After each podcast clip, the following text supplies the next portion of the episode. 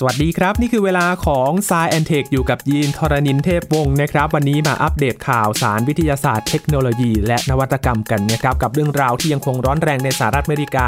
เกี่ยวกับการที่พยายามจะไปซื้อกิจการของ TikTok นะครับล่าสุดการเจราจาของ Microsoft ที่จะเข้าซื้อกิจการ TikTok ก็ล่มเป็นที่เรียบร้อยแล้วนะครับ ปรากฏว่ามีข่าว ระบุว่า Oracle เตรียมที่จะเป็น partner หรือว่าพันธมิตรร่วมกับ TikTok นะครับและเรื่องราวของโลกร้อนครับ มีข้อมูลที่น่าสนใจว่าโลกของเราใกล้เข้าสู่ภาวะเรือนกระจก สุดร้อนแรง เหมือนเมื่อ 50 ล้านปีก่อน จะเป็นยังไงติดตามได้ใน Science Tech วันนี้ครับ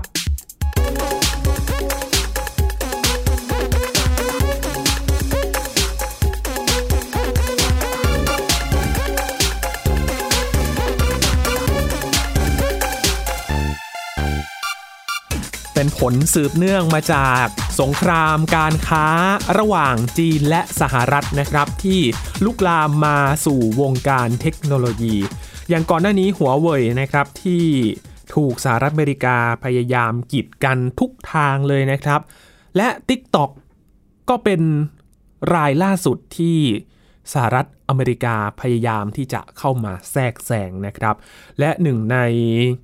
ท่าทีที่สหรัฐพยายามมาตลอดก็คือ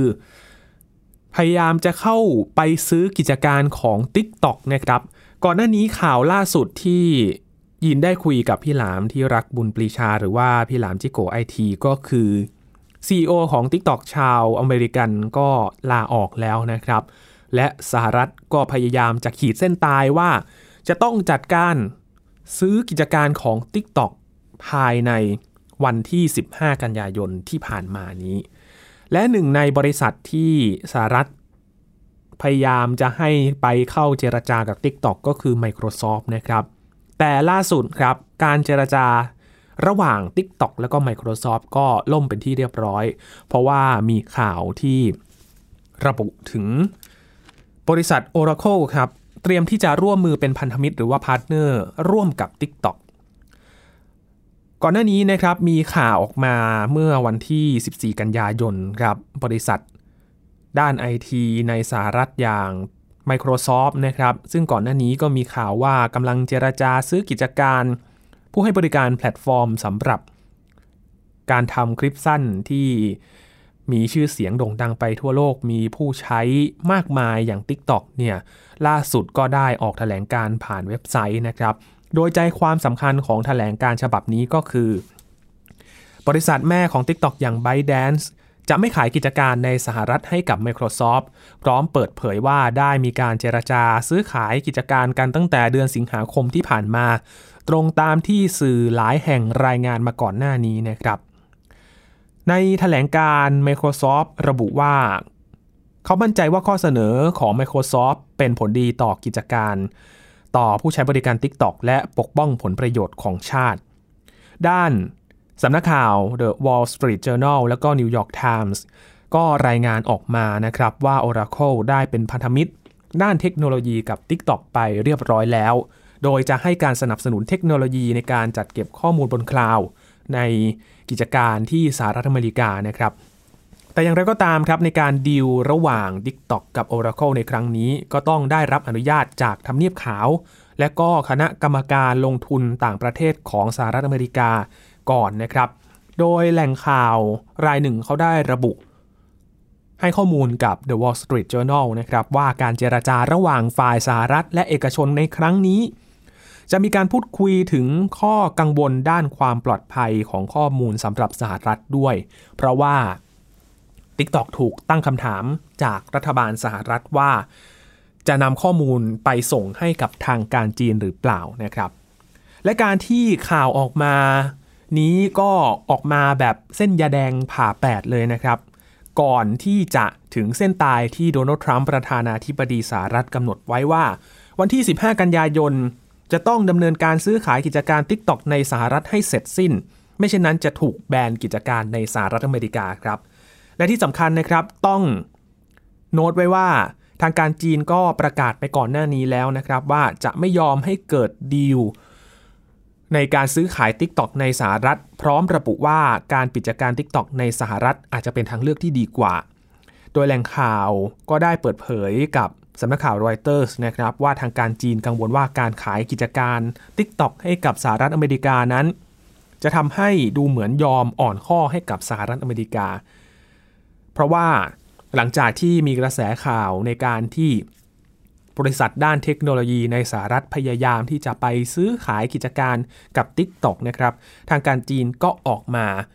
ระบุเลยนะครับว่าถ้าจะซื้อขายกันก็ต้องให้ทางการจีนอนุญาตก่อนด้วยนะครับ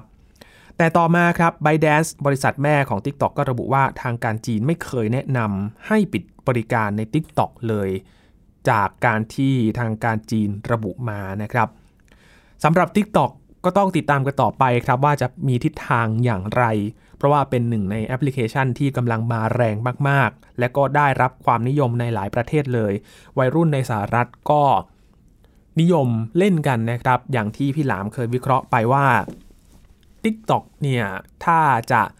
มีการซื้อขายกิจการ แล้วก็มีเรื่องของทางการเมืองมาเกี่ยวข้อง ก็ต้องดูทิศทางของผู้ใช้บริการด้วยว่า เขามีกระแสตอบรับอย่างไรด้วยนะครับ ตอนนี้ TikTok มีผู้ใช้งานทั่วโลกกว่า 800 ล้านคนแล้วนะครับ มียอดดาวน์โหลดมากกว่า 2,000 ล้านครั้งด้วยกัน และปัจจุบันก็ให้บริการกว่า 155 ประเทศจำนวน 75 ภาษาด้วยกัน ซึ่งแต่ละวันก็มีคนใช้แอปพลิเคชันนี้เพื่อดูคลิปมากกว่า 1 ล้านคลิป ซึ่งการดีลซื้อกิจการในครั้งนี้นะครับ ก็เกิดท่ามกลางความสัมพันธ์ของจีนและสหรัฐที่ ยังคงคลาแคลงกันอยู่นะครับ เกิดสงครามทางการค้า ต่อเนื่องกันมาเรื่อยๆ ลุกลามมาถึงด้านเทคโนโลยี ก็มีหลายแง่มุมนะครับ แล้วก็มีการระบาดของโควิด -19 มาเกี่ยวข้องด้วยที่สหรัฐก็ตั้งคำถามว่า จีนเป็นต้นต่อการแพร่ระบาดของไวรัสตัวนี้หรือเปล่า และก็ยังมีเรื่องของประเด็นสิทธิมนุษยชน เรื่องของการประท้วงในฮ่องกงที่เกิดขึ้นด้วย แล้วก็รวมถึงกฎหมายความมั่นคงแห่งชาติจีนที่ ประกาศใช้ไม่นานมานี้ แล้วก็เกิดการจับกลุ่มผู้ประท้วงแกนนำต่างๆนะครับ ที่ถูกตั้งคำถามในเรื่องของสิทธิมนุษยชนด้วยนะครับ ก็ยังคงต้องติดตามกันต่อไปครับสำหรับความสัมพันธ์ของทั้งสองประเทศนี้นะครับ เพราะว่ามันลุกลามไปทุกวงการจนถึงเรื่องของเทคโนโลยีด้วยนะครับ เรื่องนี้ต้องติดตามไปยาวๆครับคุณผู้ฟังจนถึงเดือนพฤศจิกายนนี้ด้วยซ้ำนะครับ เพราะว่ามีการเลือกตั้งประธานาธิบดีสหรัฐ ถ้ามีการเปลี่ยนแปลงเกิดขึ้น จุดนั้นน่าจะเป็นจุดเปลี่ยนสำคัญเลยครับสำหรับความสัมพันธ์ของทั้งสองประเทศนี้ว่าจะเป็นไปอย่างไรนะครับ จากเรื่องของเทคโนโลยีครับมาติดตามเรื่องของ สภาพภูมิอากาศโลกกันบ้างครับ ก็ยังคงเป็นอีกเรื่องหนึ่งที่ยังต้องติดตาม แล้วก็มีการเปลี่ยนแปลง ที่เราไม่อยากให้เกิดผลร้ายขึ้นกับโลกนะครับ ซึ่งจากข่าวที่เกิดขึ้นในรอบปีที่ผ่านมาจะเห็นได้ว่าการเปลี่ยนแปลงทางสภาพภูมิอากาศนั้นดูเหมือนว่าจะไปทิศทางที่ไม่ค่อยดีสักเท่าไหร่ และดูเหมือนว่าจะร้ายแรงลงเรื่อยๆนะครับ อย่างผลวิจัยล่าสุดก็พบว่ามีแนวโน้มที่ระดับอุณหภูมิเฉลี่ยจะพุ่งสูงขึ้น ระดับสูงสุดในรอบ 50 ล้านปีเป็นครั้งแรก ภายในช่วงเวลาอีกไม่กี่ร้อยปีข้างหน้านะครับ ซึ่งสภาพการดังกล่าวก็ไม่เคยปรากฏให้เห็นมาก่อนนับตั้งแต่ช่วง 10 ล้านปีหลังเหตุการณ์อุกกาบาตยักษ์พุ่งชนโลกที่ทำให้เกิดการเปลี่ยนแปลงสภาพภูมิอากาศอย่างรุนแรง จนทำให้ไดโนเสาร์ต้องสูญพันธุ์ไปครับ ข้อมูลนี้ทีมนักวิทยาศาสตร์ นานาชาติจากสหรัฐและหลายชาติในยุโรปนะครับได้ตีพิมพ์ผลการศึกษาดังกล่าวในวารสาร Science โดยระบุว่าได้วิเคราะห์องค์ประกอบทางเคมีจากฟอสซิลของแพลงก์ตอนชนิดหนึ่ง ซึ่งได้ขุดจากชั้นดินที่ก้นทะเลลึกหลายแห่งนะครับ โดยสัดส่วนระหว่างไอโซโทปของออกซิเจนกับธาตุอื่น ๆ ในเปลือกแข็งของแพลงก์ตอนก็จะช่วยบอกได้ว่าโลกในอดีตแต่ละยุคสมัยนั้น มีอุณหภูมิ แล้วก็ปริมาณคาร์บอนในชั้นบรรยากาศเป็นอย่างไรบ้างนะครับ ซึ่งจากการวิเคราะห์ก็ชี้ให้เห็นครับว่าข้อมูลการเปลี่ยนแปลงสภาพภูมิอากาศที่เกิดขึ้น ตลอดช่วงมหายุคซีโนโซอิกหรือตั้งแต่ 67 ล้านปีที่แล้วมาจนถึงปัจจุบันเนี่ยโลกได้ผ่านการเปลี่ยนแปลงจากภาวะเรือนกระจกที่ร้อนแรง หรือว่า hot house มาสู่สภาพภูมิอากาศอบอุ่น หรือว่า warm house แล้วก็หนาวเย็นหรือว่า cold house มาจนสู่ยุคน้ำแข็งหรือว่า ice house นะครับ ในช่วงหลายพันปีที่ผ่านมาจนถึงปัจจุบัน แต่ล่าสุดโลกครับกำลังเปลี่ยนไปสู่ภาวะฮอตเฮาส์หรือว่าภาวะเรือนกระจกที่ร้อนแรงอีกครั้งหนึ่งครับ หลังเผชิญกับอุณหภูมิที่สูงขึ้นอย่างรวดเร็วจากฝีมือมนุษย์ ข้อมูลจากแนวโน้มดังกล่าวนี้ก็ทำให้นักวิทยาศาสตร์ก็คาดการณ์กันครับว่า ในปีคศ 2300 โลกนี้อาจมีอุณหภูมิพื้นผิวโดยเฉลี่ยสูงกว่าในยุคปัจจุบันอย่างมาก ซึ่งก็คือสูงกว่าค่าเฉลี่ยที่คิดจากข้อมูลในปี 1960 ถึง 1991 นะครับ ถึง 16 องศาเซลเซียสด้วยกัน นับว่าไม่ต่างจากสภาพการณ์แบบ hot house เมื่อราว 50 ล้านปีก่อนเลยนะครับ ซึ่งเกิดจากการปล่อยคาร์บอน แล้วก็ ก๊าซเรือนกระจกสู่ชั้นบรรยากาศในปริมาณมหาศาลเช่นเดียวกันเลยนะครับหนึ่งในทีมนักวิจัยจากมหาวิทยาลัยแคลิฟอร์เนีย วิทยาเขตซันตาครูซศาสตราจารย์เจมส์ซาคอสได้บอกว่าการเปลี่ยนแปลงสภาพภูมิอากาศที่เกิดขึ้นจากน้ำมือมนุษย์นั้น สามารถจะส่งผลกระทบได้อย่างรุนแรงและก็รวดเร็ว ยิ่งกว่าสภาพการที่คณะกรรมการระหว่างรัฐบาล ว่าด้วยการเปลี่ยนแปลงสภาพภูมิอากาศ หรือ IPCC ของสหประชาชาติ ได้เคยคาดการไว้อย่างมากเลยครับ ซึ่งเป็นเรื่องที่น่าห่วงครับ เพราะว่าศาสตราจารย์เจมส์ก็บอกว่า การเปลี่ยนแปลงครั้งนี้จะไม่เกิดขึ้นอย่างค่อยเป็นค่อยไปเหมือนในอดีตด้วย ซึ่งใช้เวลาหลายล้านปี แต่อาจจะเกิดขึ้นเพียงเวลาไม่กี่ศตวรรษข้างหน้าเท่านั้นนะครับ เวลาประมาณหลักร้อยปี ถ้าเทียบแล้วไม่ไม่ช้าเลยนะครับคุณผู้ฟังถ้าเกิดการเปลี่ยนแปลงครั้งนี้ อาจจะเกิด ความเสียหายขึ้นในเรื่องของสภาพแวดล้อมในอนาคตด้วย เพราะฉะนั้นข้อมูลนี้น่าสนใจแล้วก็น่าติดตามต่อจากนี้นะครับว่าเราจะมีแนวทางการแก้ปัญหาอย่างไร เพราะว่ามันจะส่งผลต่อการใช้ชีวิตของสิ่งมีชีวิตบนโลกนี้อย่างแน่นอนนะครับเอาละครับผู้ฟังครับช่วงนี้พักกันก่อนครับช่วงหน้ามาติดตามข่าวอื่นๆกันต่อนะครับจะพาไปที่ญี่ปุ่นกันครับไปติดตาม การใช้นางแบบเสมือนจริงครับในการนำเสนอสินค้า ปกติเราจะใช้ดารามีชื่อเสียงอินฟลูเอนเซอร์ในการที่จะมารีวิวหรือว่าขายสินค้าใช่ไหมครับ แต่ว่าที่ญี่ปุ่นครับเขาใช้นางแบบเสมือนจริงมาช่วย จะเป็นยังไงติดตามได้ใน Science Tech ช่วงหน้าครับ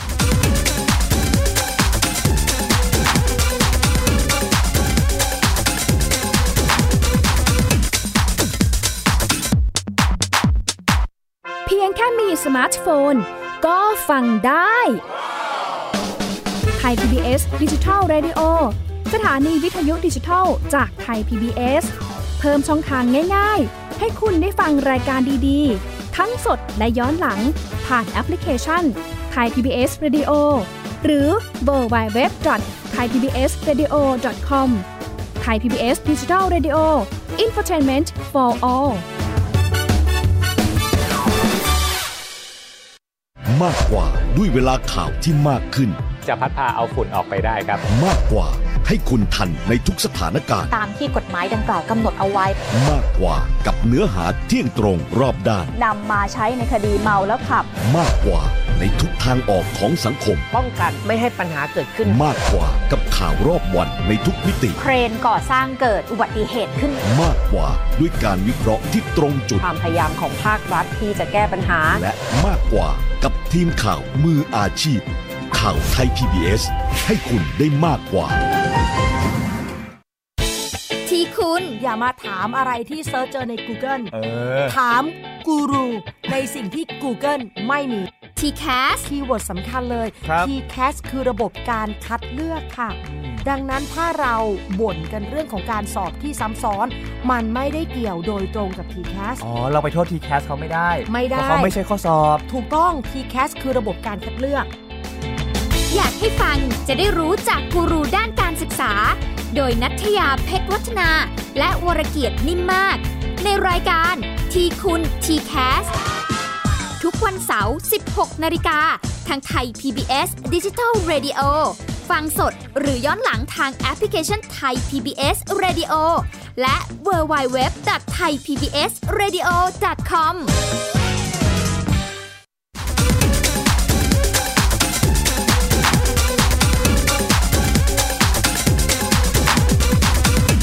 ติดตาม Sci Tech กันต่อนะครับ ช่วงนี้พาไปที่ญี่ปุ่นกันครับคุณผู้ฟังครับ พูดถึงปัจจุบันการโฆษณาประชาสัมพันธ์สินค้าต่างๆนะครับ มักจะใช้การที่จะ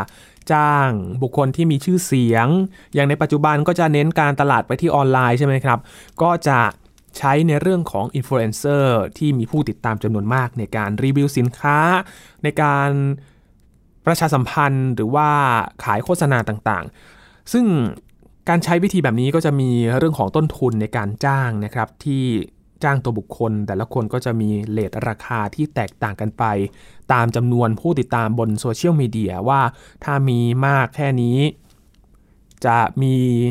เรทในการรับรีวิวสินค้าเท่าไหร่ แต่ตอนนี้ครับ ทุกอย่างอาจจะเปลี่ยนไปถ้าใช้เทคโนโลยีนี้มานะครับ เมื่อห้างสรรพสินค้าแห่งหนึ่งในญี่ปุ่นครับ ใช้นางแบบที่ถูกสร้างมาจากคอมพิวเตอร์กราฟิกเสมือนจริงเลยครับ หรือว่า virtual model มีชื่อด้วยนะครับ ชื่อว่าอิมมาครับ โดยเธอไม่ได้เป็นมนุษย์ที่มีตัวตนจริง ๆ แต่รูปร่างหน้าตาภายนอกเนี่ยถูกสร้างมาจากคอมพิวเตอร์กราฟิกทั้งนั้นเลยครับ แต่จะมีลักษณะเหมือนคนทุกประการเลยนะครับ แม้แต่รายละเอียดเล็ก ๆ น้อยๆ อย่างเช่น แววตาเส้นผมต่างๆที่เหมือนจริงมากๆครับคุณผู้ฟัง ซึ่งอิมมาถูกสร้างมาจากคอมพิวเตอร์กราฟิก เปิดตัวครั้งแรกบนโซเชียลมีเดียในช่วงปี 2562 ที่ผ่านมา โดยทีมงานผู้พัฒนาชาวญี่ปุ่นครับ ซึ่งจะมีใบหน้ารูปร่างลักษณะคล้ายกับผู้หญิงสัญชาติญี่ปุ่นเลยนะครับ มีการแต่งตัวสไตล์การใช้ชีวิตที่ทันสมัยตอบโจทย์วัยรุ่นที่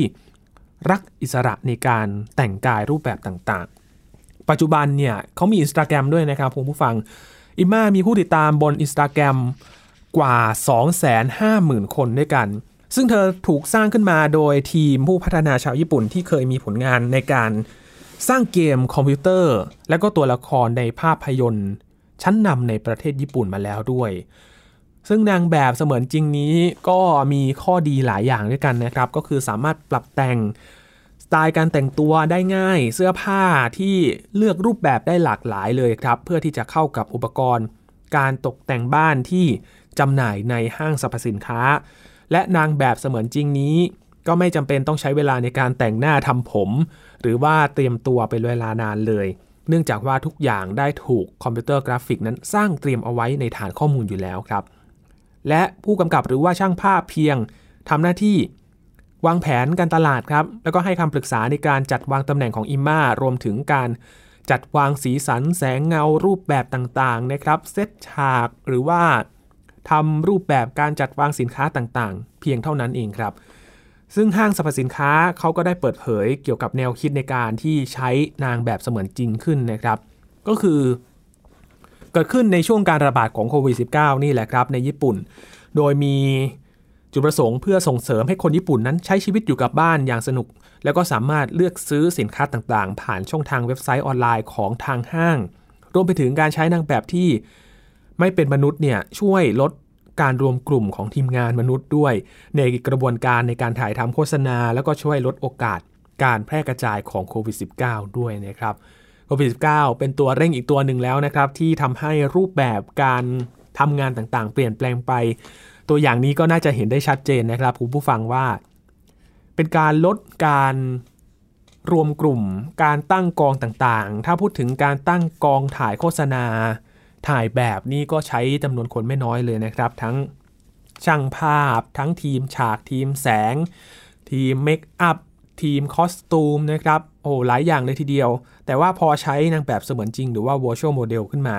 ก็ลดจำนวนคนต่างๆ แล้วก็สามารถแยก งานกันทำได้ใช้คอมพิวเตอร์ทำงานที่บ้านได้ด้วยนะครับก็เป็นรูปแบบใหม่ของการโฆษณาสินค้าครับที่น่าสนใจเลยทีเดียวครับ น่าจะมีในอนาคตเรื่อยๆนะครับที่เป็นนายแบบนางแบบที่สร้างขึ้นมาเสมือนจริงในการช่วยรีวิวสินค้า หรือว่าทำงานต่างๆ ที่เกิดขึ้นในอนาคตได้นะครับ พาคุณฟังมาติดตามกันต่อครับ กับเรื่องราวของโควิด -19 ที่ตอนนี้ก็ยังคงแพร่ระบาดกันต่อ ดยเฉพาะในสหรัฐอเมริกาครับที่ตัวเลขผู้ติดเชื้อก็ยังมีจำนวนเพิ่มสูงขึ้นเรื่อยๆ และยังคงรั้งอันดับหนึ่งจำนวนผู้ติดเชื้อสะสมมากที่สุดในโลกนะครับ การเปลี่ยนแปลงด้านเทคโนโลยีและสังคมต่างๆ นี้นะครับ ในการระบาดของโควิด -19 รวมถึงในยุคปัจจุบันนะครับที่มีความก้าวล้ำกันมากขึ้นเนี่ยทำให้การเข้าถึงสถานพยาบาลที่ค่อนข้างจะยุ่งยาก แล้วก็ซับซ้อนในรูปแบบเดิมๆเนี่ยก็เปลี่ยนไปครับ อย่างล่าสุดก็มีการพัฒนาสถานพยาบาลรูปแบบใหม่ในสหรัฐอเมริกานะครับ เป็นศูนย์รวมของเทคโนโลยี และการแพทย์มารวมกันครับ และก็กำลังได้รับความนิยมอย่างมากตามเขตต่างๆ ในสหรัฐอเมริกาเลยครับ โดยคุณ Nate Favini หัวหน้าฝ่ายการแพทย์ที่ Forward บอกว่าผู้ใช้บริการทุกคนที่มาถึงสถานพยาบาลแห่งนี้จะต้องลงทะเบียนโดยใช้ iPad ซึ่งสามารถทำได้ง่ายๆครับเพียงแค่เลือกตัวอักษรชื่อย่อของตัวเองบนหน้าจอเท่านั้น และนอกจากสิ่งต่างๆที่ทันสมัยแล้วก็มีทั้งการลงทะเบียน การนัดตรวจสุขภาพผ่านแอปพลิเคชันด้วยนะครับ และยังมีการแชร์ข้อมูลจากอุปกรณ์สวมใส่ ที่ตรวจวัดอัตราการเต้นของหัวใจ และรูปแบบการนอนหลับส่งตรงให้กับแพทย์ที่นี่อีกด้วยนะครับ หลังจากที่ผู้ป่วยลงชื่อเมื่อมาถึงแล้ว จากนั้นก็ต้องเข้ารับการสแกนตั้งแต่ศีรษะจรดปลายเท้าแบบสมัยใหม่ครับ โดยที่ไม่มีอะไรมาทิ่มแทงร่างกายเหมือนเมื่อก่อน โดยเจ้าหน้าที่ของ Forward ก็จะนั่งอยู่เงียบๆที่โต๊ะครับ ในบริเวณใกล้เคียงในกรณีที่ผู้ป่วยต้องการความช่วยเหลือเท่านั้น โดยฟาวินีบอกว่าเครื่องสแกนร่างกายดังกล่าวเป็นอุปกรณ์ที่น่าทึ่งมากๆครับในสถานพยาบาลที่ชื่อว่า Forward นี้ โดยสร้างอุปกรณ์ขึ้นมาโดยใช้เซ็นเซอร์จำนวนหนึ่งรวมไว้ในอุปกรณ์ชิ้นเดียวเท่านั้นครับ เพื่อจะสามารถให้ข้อมูลที่เป็นประโยชน์เกี่ยวกับสุขภาพของผู้ที่เข้ามาใช้บริการได้ โดยอุปกรณ์ดังกล่าวมีกล้องความละเอียดสูงทั้ง 24 ตัวด้วยกันนะครับ ก็จะทำหน้าที่สแกนตามร่างกายเพื่อให้เซ็นเซอร์สามารถตรวจวัดส่วนสูง น้ำหนัก อัตราส่วนรอบสะโพกต่อรอบเอว แล้วก็ระดับออกซิเจนในเลือด รวมถึงอัตราการเต้นของหัวใจด้วย โดยข้อมูลทั้งหมดนี้นะครับก็จะถูกรวบรวมเอาไว้ในที่เดียว โดยที่ผู้ใช้บริการไม่จำเป็นต้องมีปฏิสัมพันธ์กับคนอื่น ๆ เลย หัวหน้าฝ่ายการแพทย์ที่ Forward กล่าวว่า หลังจากที่สแกนร่างกายแล้วนะครับ ผู้ป่วยก็จะสามารถไปยังห้องตรวจได้เลย โดยที่ไม่ต้องรอครับ นอกจากนี้การ สนทนาที่สำคัญสำคัญระหว่างผู้ป่วยกับคุณหมอก็จะถูกแสดงบนหน้าจอสัมผัสขนาดใหญ่โดยอัตโนมัติด้วย ผู้ป่วยหรือผู้บริการจะต้องจ่ายค่าบริการเดือนละ 149 ดอลลาร์สหรัฐหรือว่าประมาณ 4,600 บาทนะครับสำหรับค่าบริการทุกอย่างไม่ว่าจะเป็นการพบแพทย์ได้ไม่จำกัดจำนวนครั้งด้วย การใช้บริการ telemedicine ผ่านแอปพลิเคชัน ซึ่งช่วยให้สามารถติดต่อผู้ให้บริการได้ตลอด 24 ชั่วโมง ครอบคลุมไปถึงค่ายาบางอย่างด้วยนะครับ การเข้ารับตรวจครั้งแรกหรือว่าที่เรียกกันว่าตรวจขั้นพื้นฐานนี้ก็จะมีการตรวจเลือดที่ได้ผลตรวจภายใน 20 นาที และก็ยังมีการตรวจความผิดปกติทางพันธุกรรม ซึ่งเป็นการใช้หลักฐานทางวิทยาศาสตร์สมัยใหม่ เพื่อชี้ว่า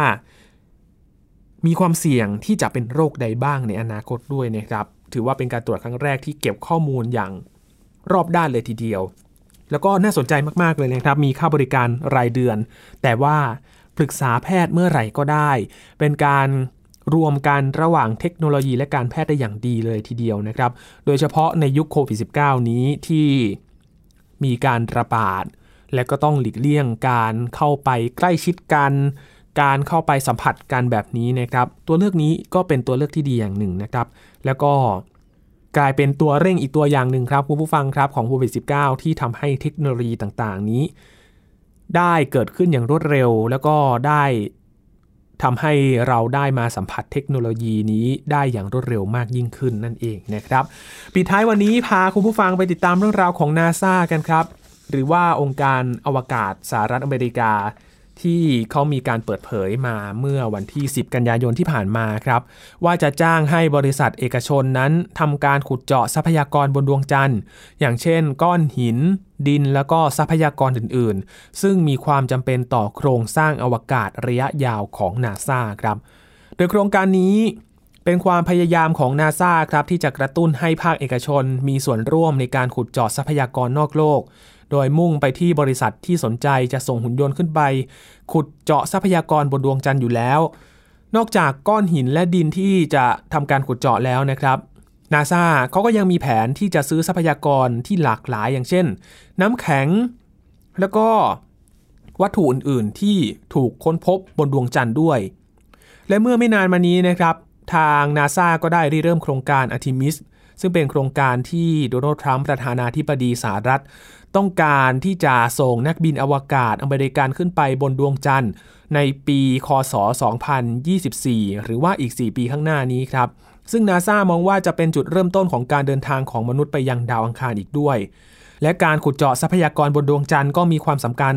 ต่อภารกิจในระยะยาวของนาซาด้วยนะครับ ที่ต้องการจะเอาน้ำแข็งบนดวงจันทร์ มาเปลี่ยนเป็นเชื้อเพลิงของจรวดหรือว่ายานอวกาศ หรือนำเอาแร่ธาตุจากดวงจันทร์ครับมาใช้ในการก่อสร้างเป็นฐานลงจอดยานอวกาศอีกด้วยครับภายใต้แผนดังกล่าวนี้นะครับนาซาบอกว่าจะซื้อทรัพยากรดวงจันทร์ในจำนวนจำกัด และเปิดโอกาสให้บริษัทเอกชนนำเสนอแผนและราคา โดยบริษัทเอกชนสามารถขายก้อนหิน ดิน และวัตถุอื่น ๆ ให้นาซาโดยไม่ต้องขนทรัพยากรเหล่านั้นกลับมาบนโลกครับ แต่ทั้งนี้ก็ต้องจับตาดูกันนะครับว่าจะมีบริษัทเอกชนใดที่ตัดสินใจ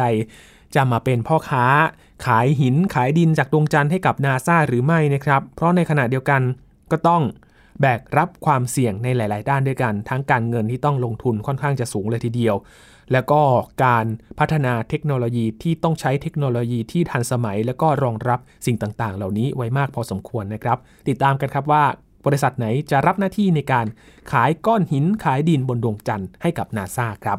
ทั้งหมดนี้คือข่าวสารวิทยาศาสตร์ เทคโนโลยี และนวัตกรรมที่มาอัปเดตกันใน s ายเทควันนี้นะครับ คุณผู้ฟังติดตามรายการก็ได้ที่ www.thaipbspodcast.com รวมถึงพอดแคสต์ช่องทางต่างๆ ที่คุณรับฟังอยู่นะครับ อัปเดตเรื่องราวกับ s ายเทคได้ที่นี่ทุกที่ทุกเวลาเลยครับ ช่วงนี้ยีนทรณินเทพวงศ์ลาไปก่อนนะครับ สวัสดีครับ